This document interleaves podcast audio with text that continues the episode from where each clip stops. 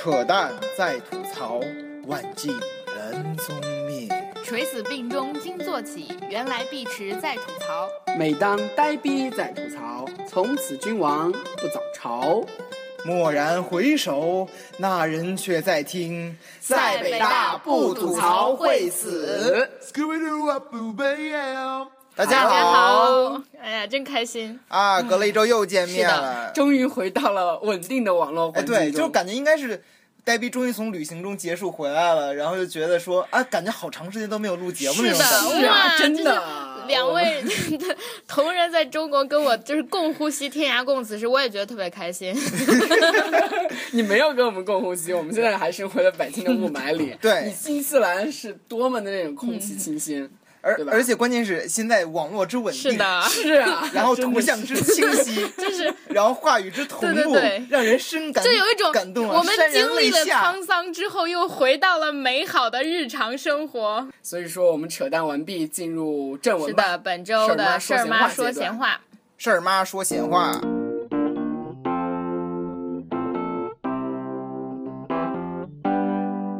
最近比较发生了一件特别特别大的新闻，习大大你知道是什么吗？在齐江同学不在北京的这个重要的 呃校庆的日子里，来到了北大。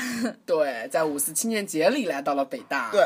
而且不过不过不过嗯这次就是因为好像五四青年节是九十五周年吧，对，然后我们历届领导人都会在五四青年节来北嗯大，比如说江泽民书记，然后吴锦涛书记，然后温家宝总理，他们都来过北大。对，然后这次习大大来呢，我们特别荣幸的是，我们有好多位同学，然后碧池还说在哎朋友圈里各种晒。我那天朋友圈都快被刷屏了，就是一堆人就不下十个人在朋友圈里边发我跟习大大握手了，然后近一个月不要碰我。短期之内不要碰我，我也不要洗手。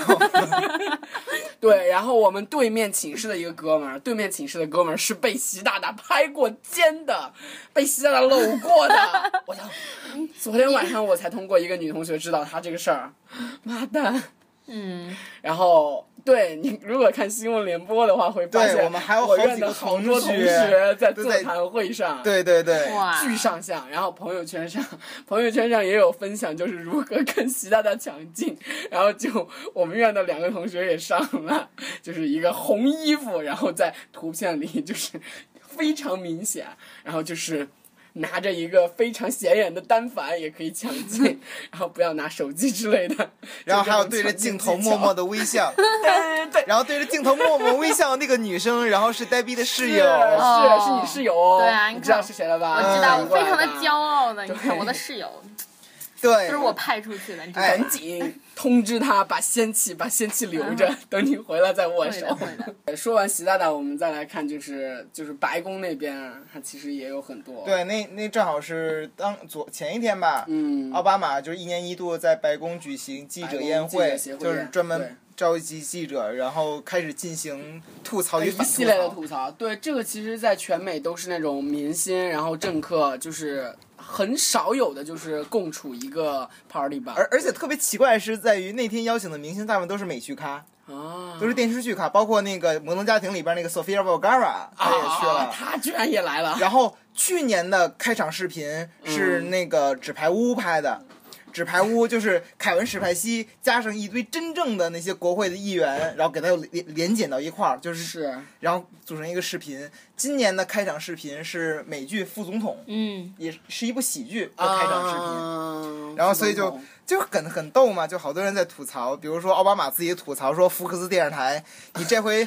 等我、啊等我卸任之后，你很难再让美国人相信那个希拉里她也是那个肯尼亚出生的。嗯嗯，对，福克斯是一个著名的右派，他经常是抨击的，因为奥巴马是民主党左派人士，所以说他是一个共和党大本营。所以说这个记者协会就是互相吐槽的，就是少有的那种，就是抛开严肃的新闻报道和批判，然后大家聚在一起互相吐吐槽啊，像我们这样扯扯淡之类的那种。然后今天早上我才知道消息，就是在那个记者宴会上面有一个美剧的演员，那个那个电视剧叫《废柴联盟》，我也我也没看过，啊就是他在记者宴会上吐槽说，我绝对是奥巴马的拥趸，然后我觉得他是最伟大的总废柴吗？就是美国史上最伟大的总统之一。至少能排进前五十。因为现在还没有到五十位总统是吗？好像然后，然后关键关键是今天早上我得到消息就是那部电视剧被砍了 啊，为什么？难道被封杀了吗？不知道，但应该就是收视率不佳吧，被砍了。但是这两件事就被联系到一块儿了，就刚被吐槽，然后就被砍。被潜规则但了，我被奥巴马我想说，其实每年的白宫记者盛宴还是就比较有意思。你比如说像今年这一年，就可以看出来，奥巴马嗯就是他没有那个连任的压力，所以整个宴会就比较嗯轻松，而且他就自己可以完全自己自嘲，说他自己马马上被欺负了，然后希望如果下一届 希拉里当上了白宫的主人，就一定不会被共和党欺辱啊。他他就这么说嘛，而且 他说他是非洲出生的，因为他说希拉里是非洲出生的，是不是有？有哎呀，有这个段子，而且，嗯，怎么说呢？就哎，其实我觉得，说实话，平时我们谈好多很大的政治概念，然后讲民主、讲人权、讲生化危机，但是我不知道为什么，就是你把这些政要啊、好莱坞明星，还有这些新闻无冕之王，就是记者界的、新媒体界的很多大咖放在一起，嗯，然后让他们一起这样玩耍，嗯而且这样就是嘲弄和乐呵。我不知道为什么，虽然就是你可以加上那个资本主义歌舞升平的 嘴脸，但是我不知道为什么，就是其实大家都还是抱着一种安安稳稳过快乐的小日子的愿景。我不知道为什么有一种这样的感觉，嗯，所以其实这个还还就加上他们的冰淇抛，开了政治上的刀光一就就有时候这光剑影，种宴会也好，就感觉像是一种年终的表彰协会，或者是大家聚一块儿，然后来吃顿饭，就感觉像是企业开年会那种感觉。对对所以说了这么多，其实大家没有看的，可以在新浪微博上搜索“古大白话”这些。就是他分享对对 talk show 或者是美剧的那种大咖，他会在百度网盘上就是分享，这个应该是公开古大的吧白话给你们多少钱让你们打广告？怎么没跟人家的我粉丝说比我们？多多少？对，人家比我们粉丝多多少，人家笑我倍呢们这个小账号就帮他分享了。哦，对，然后说到粉丝，我们就提前汇报一下，我们好久没有汇报近对，期我们要的跟粉丝丝发展记录了。交流一下。对，是是是。对，嗯，我们近期呢，啊、拿出我们的专业主义素养。近期呢，开放了平台有微信公众账号平台，还有我们继续维持了我们的新浪微博平台。首先说一下这个平台的粉丝吧，新浪微博应该是破两千了吧，两千零几了。哇！当时我看到破两千，我还有点小激动。但是回想起来，我们从一千到两千，好像卖的对对卖了几个月，我的天呐！就是好像还挺长时间的，对啊，而且是好像是咱们第二从咱们停播那一个月到第二季，甚至是前三期节目，咱们的粉丝量涨得特别的慢。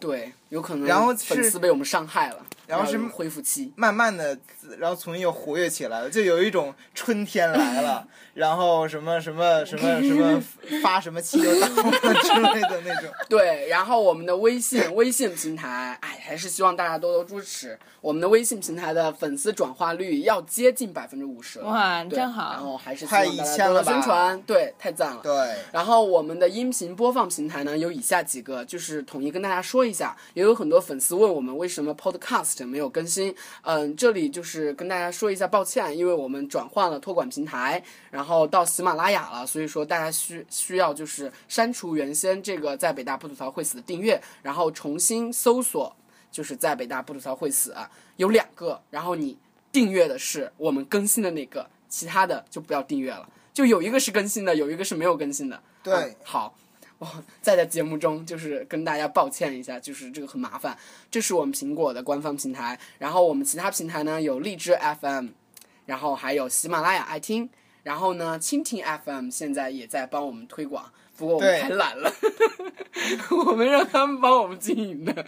这里对蜻蜓 FM 官方人员致谢，就是真是太那个了。就从最开始我们荣幸的觉得人家在盗用我们的节目，然后后来就让别人全权托管我们的节目的那种感觉。真是太那个了。对，我们是非常开我放的，们是非常羞涩的。对我们的平台就这样的。三个都是懒癌患者，所以说就让蜻蜓对 FM 帮我们经营这个哎，我们太懒了。校园校园精选。然后昨天昨天还发了账号和密码，大家可以我们可以上去瞅瞅，待会儿。对，然后这是我们的平台汇报工作，然后进入我们的第二部分，曹生依旧。哎呀，说对了，嗯，真好。Yeah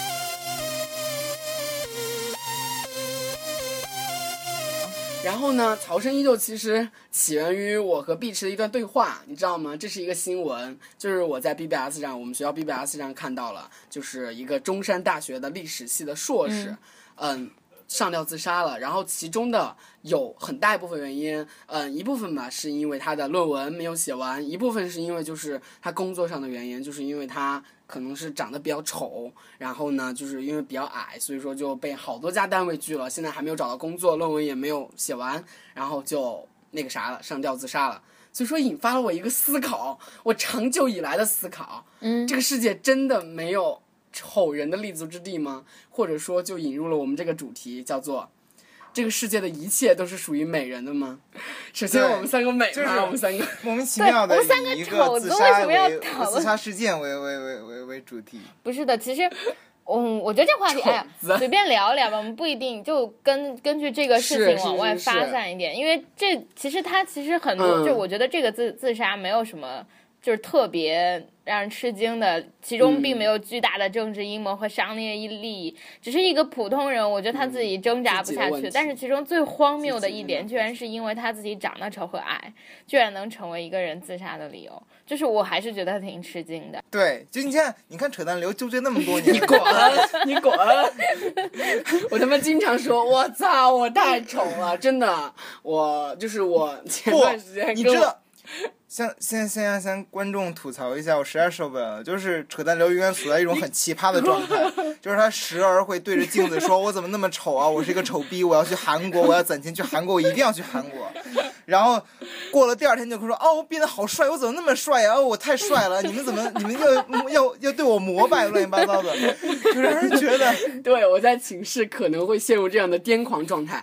对。深夜要自我剖析，但是白天要给予自己力量，所以说要给自己自我暗示，你知道吗？自我剖析和自我暗示的完美组合，才能成就扯淡流这个人。你知道吗？这种自我暗示就是一种催眠，而且是一种很荒谬的哎催眠。呦喂，我长得好帅呀、我前段时间还和一个同学说呢，就是他已经做了很棒的 research，他说就是他这个哪儿哪儿要去韩国整，然后最少要花多少钱，然后需要找哪个医院，他都做了，然后 我还准备组团呢，然后要不要我们三个都组团去一下？哦，我有个高中同学，他家就是在北京开整容整形医院的。真的啊？嗯呃风险大吗？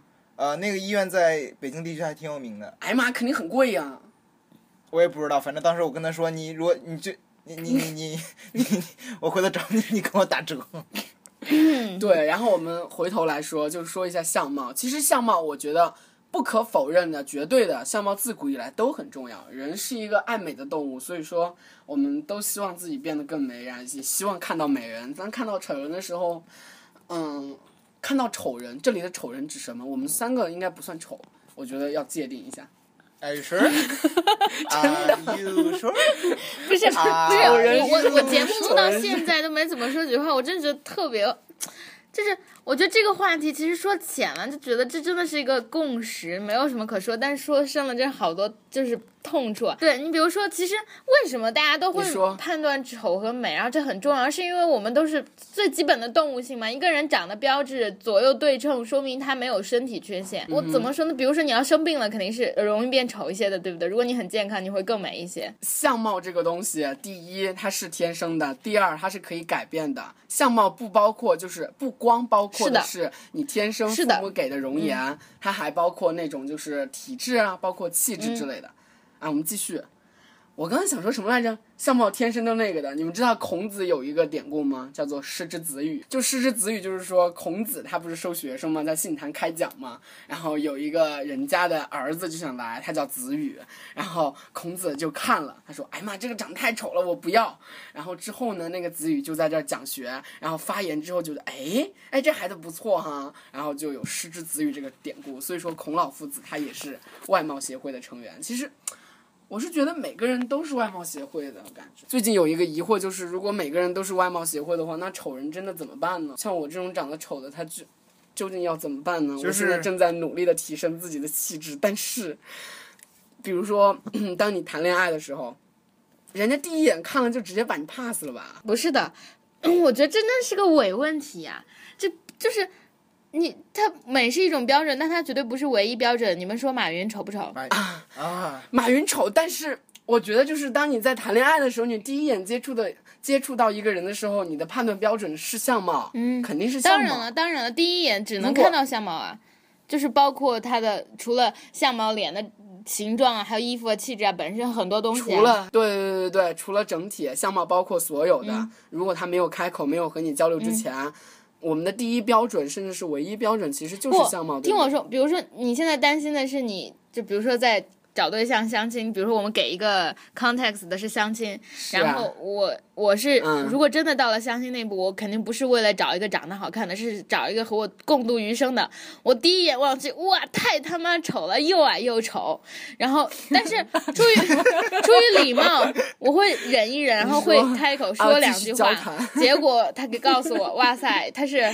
比如说北大本硕博毕业，或者说哈佛本硕博毕业的，对，百百万富翁、万富翁亿万富翁，在卢森堡，那个卢森堡的国家就是他的，新西兰有个岛也是他买的，那你说我还嫌弃个屁呀、不是的，哪怕我们这这不是呆逼，你自问，你自问你会怎么选择？自问你会如何选择？如果他真的是又老又丑、又矮又丑的话，然后他有那么多财富的话，你真的可以忍受吗？我选择卢森堡。当然了，不听我说，我爱一个人绝对不是因为他像，比如说这个人好，他真的是长得有点丑。然后我我不要把他说那么夸张，这样离这样就没什么意思了，对吧？他长得算是丑的，啊，然后呢，他也算是丑比如说年龄也不是太合适，但是他的、嗯。就比如说财富、物物质条件是不错的，并且他的心智、三观端正，而且能给我很大的教导。我会发现这种东西更持久，然后我我绝对会喜欢他的，而且绝对会心甘情愿，不是因为他丑或者他矮，而是如果比如说他很幽默，他知道在适当的时候尊重我，然后能带我开拓新的事情，嗯这对我而言更重要。比如说我现在其实是一个无知少女，好吧？对，然后他能告诉我，比如说像像我现在很快要毕业了，他能给我指导，给我指明整路，鼓励我，然后并且非常的认可我，一直鼓励我。虽然他丑，可是但是他是告诉我我很漂亮，他说我喜欢你的微笑，这比他自己长得丑要更重要的多，你明白吗？虽然你是个很丑，但是你是个很丑的男生，但是你可以告诉那个女生你很漂亮，你明白这这这之间很漂亮。这这之间的区别吗？你比如说这么说吧，我是一个很丑的男生，我不会说我我不会说一直说我很丑，而我会见到。我会对我见到的每一个人说你很漂亮，你明白这个意思吗？就是丑其实是一种优势，就是你比别人丑，别人在心理上对 对你有一种优势，所以他的自我感觉会很好。你明白我的意思吗？嗯嗯嗯，明白。所以啊说他就会喜欢跟你在一起而他又同时发现你有很多别的优点，比如说你很幽默，比如说你在心智上非常的成熟，嗯能给他带来指导，能让他产生依赖，这个时候你就赢了，好吗？你比那种好看上传说中的呆逼指南，真的，呆逼恋爱指南 for 丑人。因为我哦，对不起，我受教了，我受真的是我觉得这点特别重要，因为我见过很多光光鲜、外表光鲜的男生，然后开光鲜对，然后一开口说话就是就是渣，渣，这种反感真的是让人作呕。对这个其实那个，但是我见过很多很快乐。的人，就是可能真的是外形有点放浪，然后自己也不太在乎，长得也很丑，但是一开口说话让人非常喜欢，然后你会发现这种好感非常持久，而且心甘情愿不要这。种称号，我不要这种表扬。不的，对，我觉得这个话题，嗯，嗯你说，嗯，这个话题其实扯牵扯到就是我和碧池的一段谈话，就是说，这个世界上长得真正好看的人其实是极少的，嗯就包括我们在内的我们周边的同学，百分之九十九点九的时候，他其实都是除了那种稍微好看的，都是那种普通的长相但是大众们。大众在交友、大众在恋爱的时候，他的倾向是寻找一个最优解，对吧？他总是希望就是找到一个比自己稍微优秀或者比自己很优秀的人，但是呢，嗯，他们比我们很优秀的，比我们更优秀的，比我们非常优秀的人，他们都不屑于和我们交往。所以说，就是他们会和更上层或者是和水平相当的人交往。嗯所以说，嗯，无数个最优解寻成，他们的我们的最优解就是找一个和我们就是相貌相当的，然后和我们志趣相投的，和我们性格相那个的人，就是。人和人之间的相貌啊、心态之类之间的，就达到了一个平等的那个之类的。就是现在涉及到一个问题，就是那天我跟扯淡说的一个问题，就是不包括那中山大学那个那个同学，他比如说在求职，或者说在恋爱过程中，有些人比如说求职失败或者恋爱失败，他会把他自己的能力不足，自己的各方面都不好，然后他会把，然后为了寻求一种自我安慰，他会把自己的所有责任都推到说自己长得丑这一件看似不可改变的事情上面。对，哦，我因为长得丑，我比比他长得不好看，所以我求职失败了。我长得丑，然后所以别人才拒绝我。但是他不会进行不进一步反反思，是不是我在求职的过程中，我的表述能力不好，或者我的简历本身就不够漂亮，然后或者说我在恋爱过程中我的谈吐不好，然后或者说我的三观不正，我不够幽默，这些他都不会想，他只是把这一切都堆到说我长得丑这件事情上面。是的所以这就本身就是为什么说啊，那你既然在求职过程中。呃，你既然知道说自己的相貌不是自己的优势，为什么你不发展其自己的其他优势呢？其他优势就是个问题。对，是的，是，这是个人层面的。然后我和他反驳的要点是什么呢？我是从社会层面来讲，就是到底这个社会求职方面给没有给过他这个机会，还是说你直接看他长得丑，然后就把他 pass 掉了？对，这就是那我那天跟他说的，比如说一个时尚杂志要招招员工啊，一个人是长得特别丑的，他是斯坦福毕业的，一个是呃一般的大学，但长得特别好看。你觉得对于一个时尚杂志来说，他会挑哪一然是那个长再说得好看的了，对吧？对，再说比如说呃，他要招码农。一个人是斯坦福毕业的，虽然长得丑，但一个长得特别好看，但是三流大学毕业的，他肯定会招斯坦福的呀。这就是一个是不同的工作工作的性质的一个原因。第二个就是你还是那句话，就是知道自己长得丑，为什么不让自己在其他方面比别人出色很多很多，让别人对你其他东西无可挑剔？是的，而且我觉得这个是一个自己放大，就是你把它放大成一个特别重要的因素，它就特别重要。你不那么在乎它，可就是你把注注意力放在别的地地地方。这你你们我们把今天这个主题的。长相这个词换成任何一个，比如说成绩，比如说性别，比如说身高，比如说体重，我们我都觉得其实它都是可以成立的。对。然后我们说完长得丑，我们还可以说一下长得美的。我觉得长得美的面临的风险和长得丑是相反的，就是有可能会因为自己的相貌，然后受就是自己能力的展现方面，或者是被别人了解程度方面也会受限，你知道吗？更容易就是如果你长得好看的话，比如说一个美女，然后你去工作之后，别人会觉得就是我靠，你上升都是因为就是什么什么什么什么什么，然后长得好看吗？然后更更有风险被当做花瓶，而且一个一个男的长得好看更有风险吗？还是一个女的？应该是一个女的吧？但是我就觉得，嗯、范冰冰吧，就是是范冰冰，嗯老说她是花瓶，她最开始是一直想否认自己是花瓶，嗯，然后他等到他慢慢的发展过程中，我觉得他是一个自己内心不断的强大的过程中，他现在就可以很坦然的说，花瓶怎么了？花瓶还可以摆着看，花瓶也很有用啊，为什么花瓶就不好呢？所以我觉得这是也是自我强大一个问题，只要自己强大的话，他会不会在乎其他的人？那我只会把其他人的这种对我的一种 judge 看作一种嫉妒，或者说啊，你技不如人，所以你就挑我的长相。但我真是觉得，我一直在想，这问题就没法独立出来，单独作为相貌是一个唯一因素，它永远和别的东西放在一起。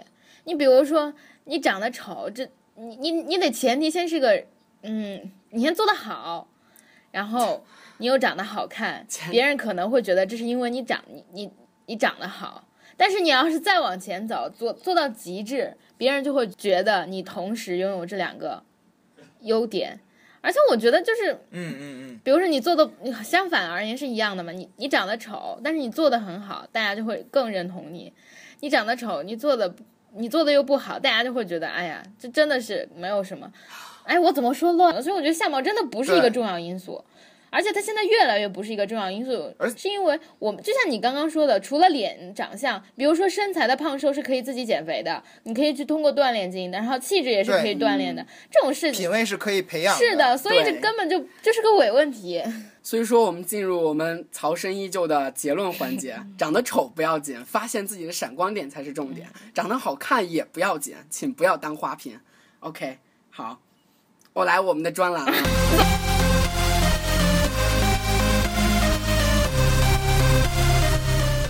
跟你说你们两个把我的专栏弄得好 low，你知道吗？就我都不知道我的专栏要说啥了。本身是要说勾搭学的，妈蛋，最近勾搭失败了，真的吗？就是。哎哎，对对对对，我觉得是你的勾搭的。不是那个真有，我跟你说那个真有、n o b o d y nobody。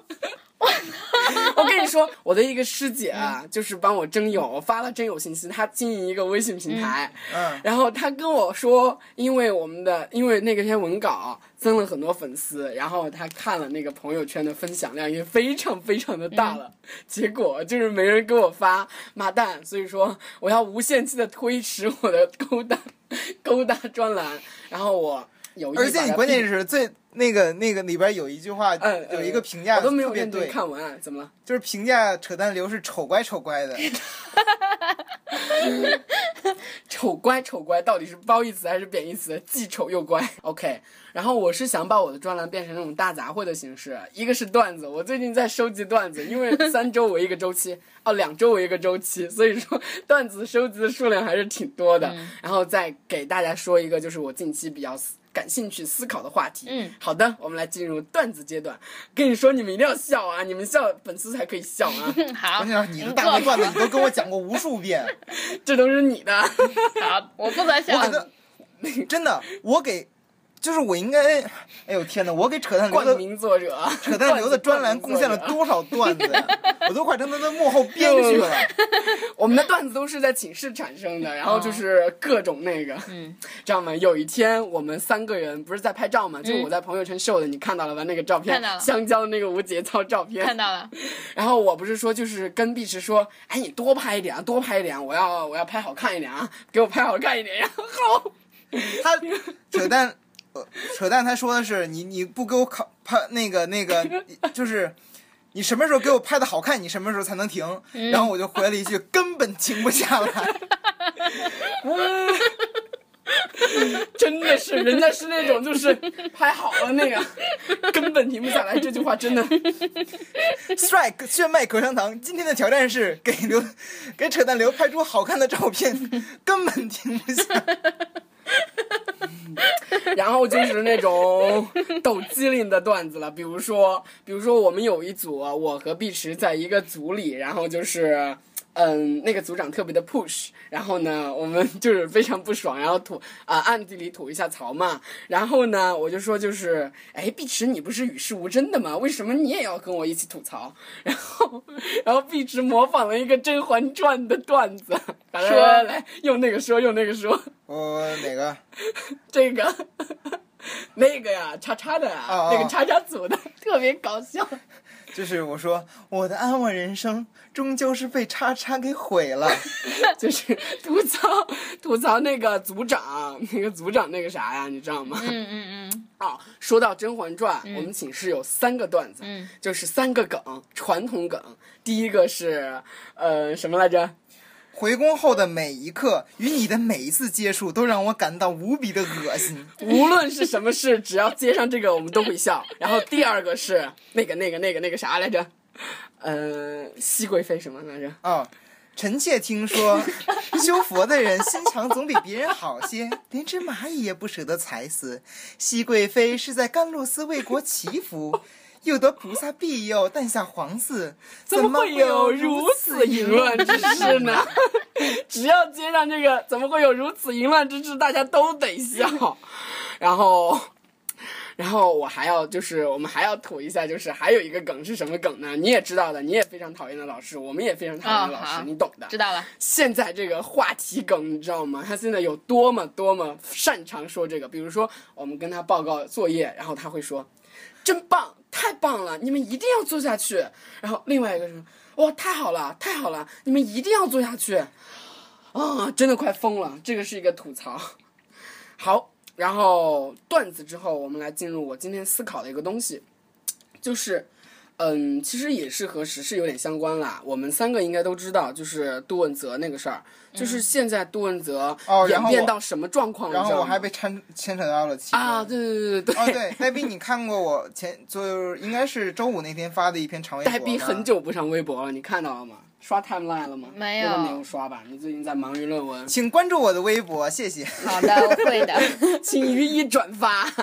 他被一个就是抵制小团圆的就是那天我只是发一条微博说我想看《人间小团圆》，因为我确实对那个电影的卡斯啊、阵容啊，还有彭浩翔导演都比较感兴趣，我想去看那部电影。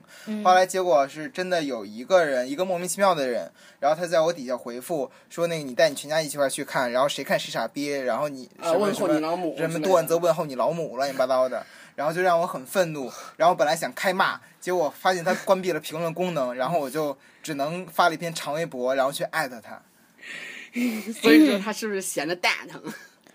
然后他至今还没有回复，所以说他百无聊赖。对，真的好蛋疼。对，啊现在杜汶泽发展到什么样了？就是很多微博上的网友会去关注小团圆的票房，然后说嘿，我们抵制成功了，然后什么什么，就是然后小团圆的票房，然后怎么怎么怎么样，就我觉得特别吊诡的是，关你什么事儿呢？就是而且关键是今天我才知道，好多院线也在抵制，比如说万达，万达它他也在抵制是吗？没有万达，他给那个《人间小团圆》的排片量排的特别少。就比如说我有一个同学，他在长春，嗯，然后他说他们那儿的当地的万达电影院一天只一一天只给《人间小团圆》，就是这种卡司的阵容，你你如果查他的卡司的话，他是一个很很牛逼的一个卡司，嗯，然后给他一天只排两场，去就这样的一个阵容。对，然后这是一个事儿，然后还有一个事儿是我们三个也知道的，就是最近那个黄洋同学被毒死，复旦大学被毒死的黄洋同学的那个，嗯，林森浩就是他的凶手审判，然后下来了，那个审判结果是死刑，然后啊，对，就是黄洋同学还是我的年中校友呢，嗯。对这个师兄其实真的太可怜了。然后林森浩被死刑之被判处死刑之后呢，然后复旦大学的一百七十七名好像是联名上联名给那个法院上书，说就是反对，就是就是呼吁嘛，就是说不要让林森浩就是死刑。其实这两件事怎么联系在一起的呢？我想的是，就是我们到底应该在这个在这个言论中怎么发声？我们的言论的边界到底是什么？就我想说的是，无论是你抵制，无论是你抵制杜汶泽，抵制人间小团圆，你都是有你的自由的，这是我的观点，不代表他们两个，他们两个有可能会来随时来辩驳我。就是我觉得就是，嗯，无论是你抵制杜汶泽，然后骂杜汶泽，就是文明的骂，就是抵制他，抵制小团圆，然后。反对就是自己去看小团圆，都是有你的自由的，你的言论是受保护的。但是当你说就是你看到别人去看小团圆，看到别人就是说反对你的观点的时候，你直接就开骂，或者就是直接就是那种很恶毒的言语，这绝对绝对是侵犯了别人的利益的呀。就我是觉得有可能就是如果是。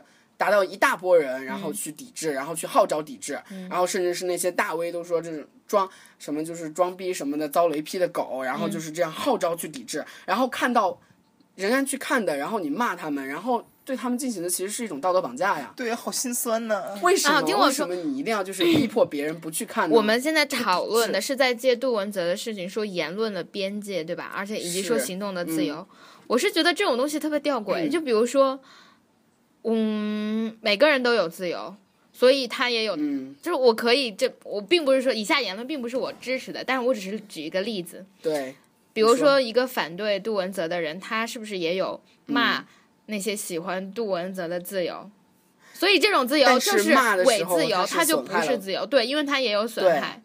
大家就是这么说吧，其实自由也是一个虚的词，就是你有没有，你有没有，你有权利说好，我反对杜文泽，这当然是 OK 的。但是在这件事情嗯上，你去骂那些同支持杜文泽的人，这属不属于你的自由？就这是不是应该做的？我是我是觉得是一个我思考过，我是觉得是一个非伤害原则。就比如说，你支持和反对其实不会带来什么，就是你你如果嗯抵制，是。无非是票房是表达自己的态度，对，表达自己的态度，但是如果你嗯。要求别人、强制别人或者伤害别人的利益，比如说像在碧池经历这件事情，嗯。就非常过分的骂了家人，我觉得这种显然是嗯。触动了边界，是。所以我觉得对言论的对，所以这个界限就是在于，我觉我我个人的理解其实很简单，就是非伤害原则。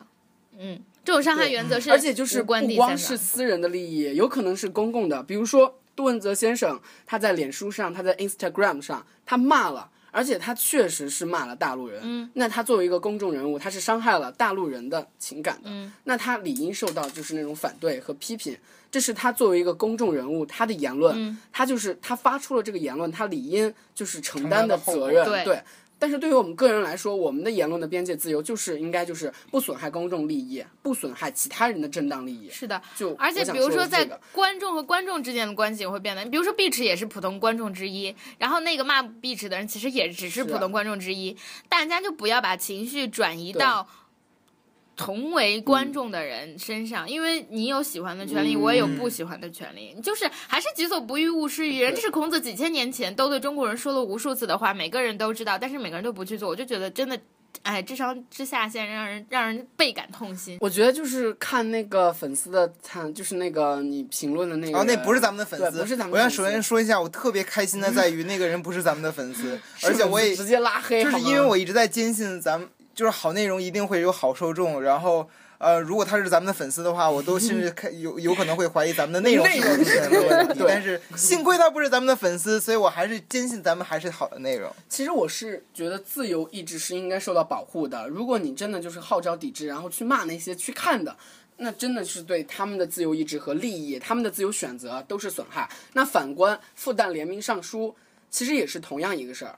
我觉得，哦，首先就是嗯。我我看到有一个有一个人是谁，马伯庸还是谁？嗯。发的一篇一就是根据这个事儿发的一条微博，他就说，除了这个被害者的家人之外，嗯。任何人都没有权利去直接的表达说对这个这是对这个这个杀人犯的一个原谅。嗯，表达原谅是一回事儿，我们先说事情本身，就是我先先亮出自己的观点，我保护就是他们联名上书的权利，因为他们是第一是在法律之内做的事儿，他们联名上书能不能影响法律是一回事儿，但是他们这个做法合不合法、触没触犯法规是一回事儿，联名上书或者写联名信，这个应大概是合法的。然后就是他们发表意见损没损害到他人的利益，就我觉得就是如果他没有影响到司法评判，司法评判是公正的，那他有没有损害到被害人、被害人家属的利益呢？我觉得这个是我存疑的，我觉得是没有影响，你们怎么看？我觉得伤害了。伤害了，因为伤害了他的情感。我觉得这我觉得这个边界就很模糊，你知道吗？我觉得如果说伤害了他的利益了，如果我是正当利益了，如果我是被害人的家属，然后我我我理应是求得说啊，嗯对这个杀人犯的合法的这样的一个惩惩制裁制裁和惩罚。对，但是它成立的前提是伤害成立的前提是我影响到了司法评判，我只是在 express ourselves，就是说我只是在表达自己的一种观点的话，那真的伤害言论本身伤害了情感。这这就刚才你这个是你的其这个今天的话题的一个前提，就是言论是否会对其言论是否会直接对其他人产生伤害，它是是的。嗯，所以说，就算说这个言论没有产生实际的效果，它也会是产生实际的伤害的。如果说言论没有办法直接产生伤害的话，那你今天这个话题也是没有什么太大意义了。对。言论直接产生的伤害是，我觉这得那已么说吧也就是说对个人的那些直接这样的非常残忍的那种辱骂那种。嗯。但是表达自己的观点，如果如果说我想我们一百七十七个人都是觉得，就是如果其他的都是死缓的，那林森浩就没有必要那个死刑啊。然后我只是表达这样的观点。那如果真的就是考虑到对他们被害者父母的伤害，那我就缄口不言吗？不，我觉得我是觉得我们听我说，我是觉得大家在这件事情具体上有各自的角色。我的任何家人和嗯朋友受到的任何伤害，我都觉得那个犯罪者应该死。在这方面，我没有不会考虑什么所谓理性。如果我如果你们两个任何一个人被投了毒，我觉得那个投毒的人嗯应该千刀万剐，我才不管他。如果是我们俩其中一个人投了另一个人的毒，怎么办？别歪了，继续，我们再理性讨论。继续，然后继续。我我都不会去管什么理性、所谓公正、什么什么法律，我都会觉得他千刀万剐我这点我觉得，所以站在亲人的角度就没有必要。我还是觉得我，就就我自己是非常感性的，我就会觉得我真的会很受伤害。如果其他人还跟我谈所谓的公正，还要求我保持理性，我做不到。但是如果我是一个同学，比如说现在像我这样，其实是完完全一个置身度外的人，对我觉得我会第三方，第做对做一个毫无关系的第三方，我还是我觉得在这种事情上，我自己并不并没有正确的答案，也不可能公正的去判断，我没有那样的能力。现在的司法可能可能现在司法体制本身就不公正，有各种问题，但是我因为我不能提供一个更好的。方案解决方案也没有那样的强制权利，所以我觉得就是我个人的观点，作为一个人，人有人的本分，你知道吧？就不要多那一道子事，因为你比如说你要是有，我要是有一个很好的权利，我会去 urge，我会去生养出来，我会呼告，但是在我没有的情况下就不要做。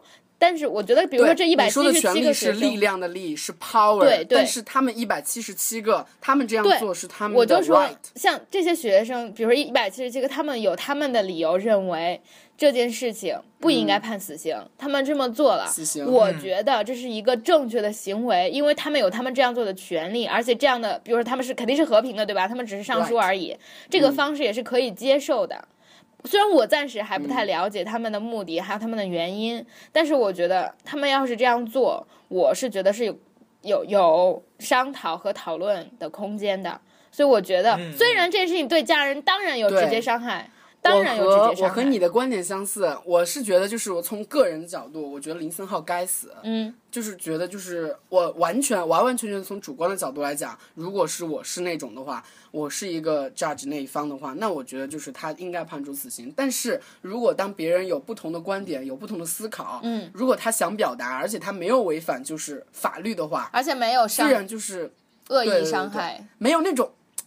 恶意伤害，对我觉得言论的边界还要界定一点，是不是恶意伤害？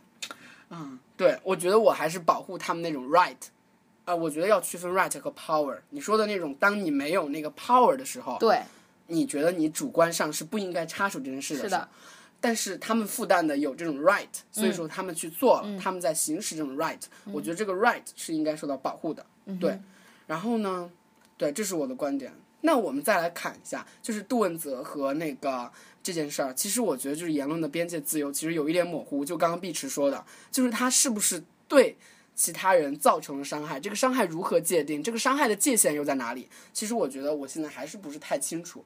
比如说，他对黄洋的父母，他绝对是造成了伤害。黄洋的父母和嗯，你就比如说你被那个粉丝伤害了，你这个是恶意的辱骂，这个伤害和黄洋父母受到的伤害，到底哪一个可以作为言论自由边界？言论自由的边界到底应该取哪一个？简单的说就是你要傻逼，这这显然是不对的。但是我觉得你做错了，这是对的，你明白吗？这是一个，嗯，我觉得这就是尖观点上的表达。对，就像。比如说，如果伤害碧池的那个粉丝说：“我觉得因为杜文泽最近对大陆人的那个什么什么，我觉得你最好不要去看小团圆，或者我反对你去看小团圆，或者我以我怎么样的形式反对你去看小团圆，我都觉得好。那他可以和碧池在微博下面继续沟通。但是如果他骂了碧池的家人，说你带全家去看什么什么什么，我就会觉得他做过了。对，其实这是一个，就是可能他只都都是反对，但是前者是伤害。那比如说。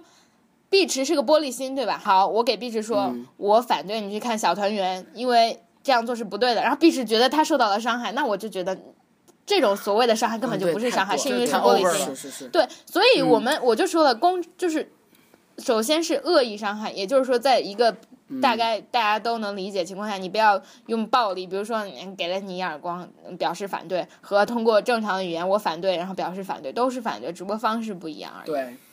这就是界限。嗯，我觉得，我觉得理性讨论，理性讨论就是言论自由的一个前提。而理性讨论的前提就是你必须要了解基本事实，然后你必须要保持自己在行为上的克制，保持自己在辱骂性表达方式的言语上的克制。对，所以就是实际上，我就是那天有一个老师还提到过这样的一个观点，就是理性绝对不是人的常态，是人的常态绝对是冲动和感性。但是，当我们面对一个事情的时候，我们第一反应绝对是感性和冲动的，这是肯定的。就是不管你受到怎样的教育，你处在怎样的环境当中，你是否是当事者还是旁观者，你第一反应永远都肯定是感性以及冲动的。嗯。但是，为了维护这样的一个言论的边界，也为了维护自己和别人的言论自由权和和和和各方面的这样的一个权利的话，先把自己抽身出来，静下心来，能够想一想，就是。至少说给自己一点时间去选择一种恰当的观点和恰当的方式，然后再去发表自己的言论，我觉得这个是重要的。对，其实我们今天讨论了言论的边界，我还是很希望期待一个理性的世界、理性的讨论的。我我觉得这不太可能。唉，但是我和我我也比较悲观我还是期待着，就是我觉得我们不可能，但是也要倡导为认真啊，对鼓，掌，为认真鼓掌，为理性鼓掌。好，我们进入我呆逼哦呸，我是扯淡流，对，哦，扯淡流的 专这种身份认同是怎样绕了一个圈子？对我最后一个部分我记着呢，就是我呀还要说一下，就是我们的平台相关的一个事儿，就是我们的就音频的平台有荔枝 FM、喜马拉雅和我们的那个蜻蜓 FM，然后 Podcast，其实这个四个都是我们的音频作品展示平台。如果大家想勾搭、想留言、想评论、想回复、想讨论问题、关注想投稿话题，微博和微博和信微信。平台，对，微博的 ID 就叫做在北大不吐槽会死，微信的直接搜索 PKU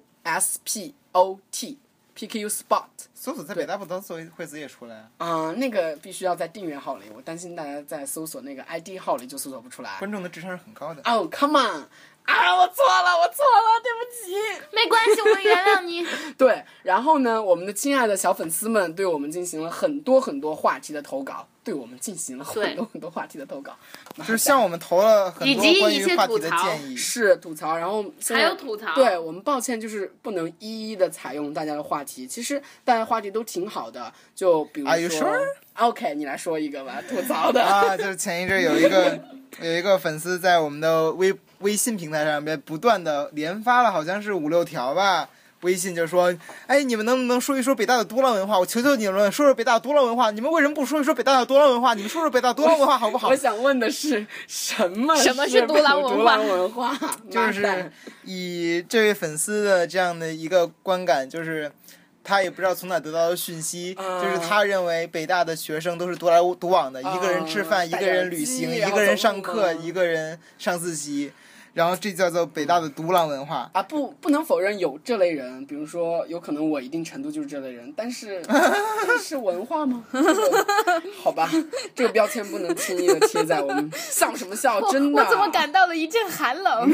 一直，这是怎么回事？我也是的，对，然后还有一些粉丝提供的，其实挺有意思的，但是我们担心以我们现在的功力和水平，其实说不有趣的话，那你们就不喜欢我们了，对不对？比如说，嗯，还在考虑中的吧，女追男，女追男这个，还有就是，嗯，有一个粉丝说深泉学院，我到底我都还没有听说过，他说了之后，我才查了一下，啊对生泉学院，我才知道是那么有意思的东西。对了，请大家给我一点点时间，让我做一个小小的吐槽。其实我的粉丝们都很 nice，然后嗯大家都很经常告诉我说很喜欢我啊，我我真的是，虽然有的时候我就是比较懒，对，何德何能？但是有一个我就不点名了，这个小粉丝他特别可爱，嗯，然后他说，他说，嗯。我们的话题有的时候超出了你能承受的范围，我在这里道歉，因为 真的这是他的原话。对不起，他说：“他说，不过你们的话题有的时候超出我能承受。我我想说，就是我们可能尺度有点大。其实我们知道，有的时候，比如说大家是在，比如说现在很多听众可能是初中、高中的同学，嗯我是觉得你们，我我在这里要为我自己辩解啊，可能大家不一定，并不是我们的尺度太大了，而是你们没有曾经接受过这样的对对尺。其实这应该是很正常，或者大家都会说的话题，当你们到了只不过你们不之后习惯你就会，感谢我们了。你们的尺度，或者是你们不习。惯，对，被被我们调大。其实大家不要给自己设限制，我觉，得这个话题其实还好了。对，然后而且我们也没有，我们等一下，再稍微等一啊下，我没有吐吐槽完，同样是。同样是这一个同学，他这这很可爱。他说听，嗯，他说让那个扯淡牛同学少谈谈性啊，在这里我很反对，我挺喜欢他，我们都很喜欢这个话题。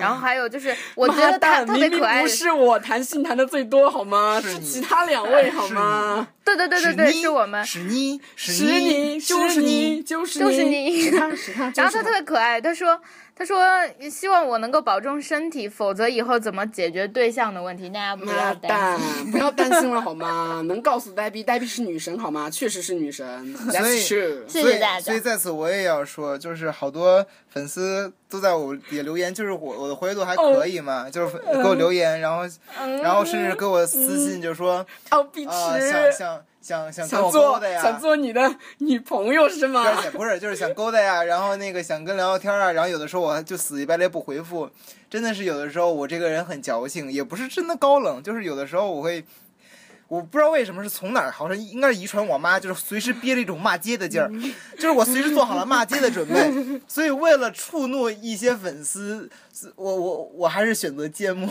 对他就是，如果就是真的就是一句话他不喜欢的话，他就会骂街的。比如说我深有体会。对，然后你吐槽完毕的话，我再说一个话题。就 是吐槽完毕嗯，对了我们还有一个小粉丝，就是一个软妹子，跟我们提了一个就是很深刻的话题啊，非常赞。我觉得很小的年纪居然有这样的思考，我们对于理想主义、实用主义的看法。其实我想说的是，这个话题有点虚无缥缈，但是我们在很多，如果你真的就是一直在 follow 我们的节目的话，我们很多时候都已经表露了我们的态度了。其实很多东西。很明显的观点和态度都表露在我们的节目中了，对。啊，我还想说一句，就是嗯即使我们这一期节目没有做你们提供的节目，我们也并不是说就一定否对对对对决掉了，我们以后还是有有机会的特别的欢迎大家投稿，对而且非常感谢大家任何有趣的经历、有趣的话题都可以跟我们分享，然后希望我们做什么，然后我们的建议对我们的建议是什么，都希望在微博和微信上跟我们分享。然后呢，因为就是近期三位主播都在闭关修炼，然后呆逼在忙论文，然后扯淡和碧池也在进入马上的 final 了，然后就是主播们有可能太忙，然后来不及回复的话，也请大家见谅。然后呢，对，这是我要说的常规性事务。我们这一期的节目就在这里，大家下期再见，下期下期再见拜拜。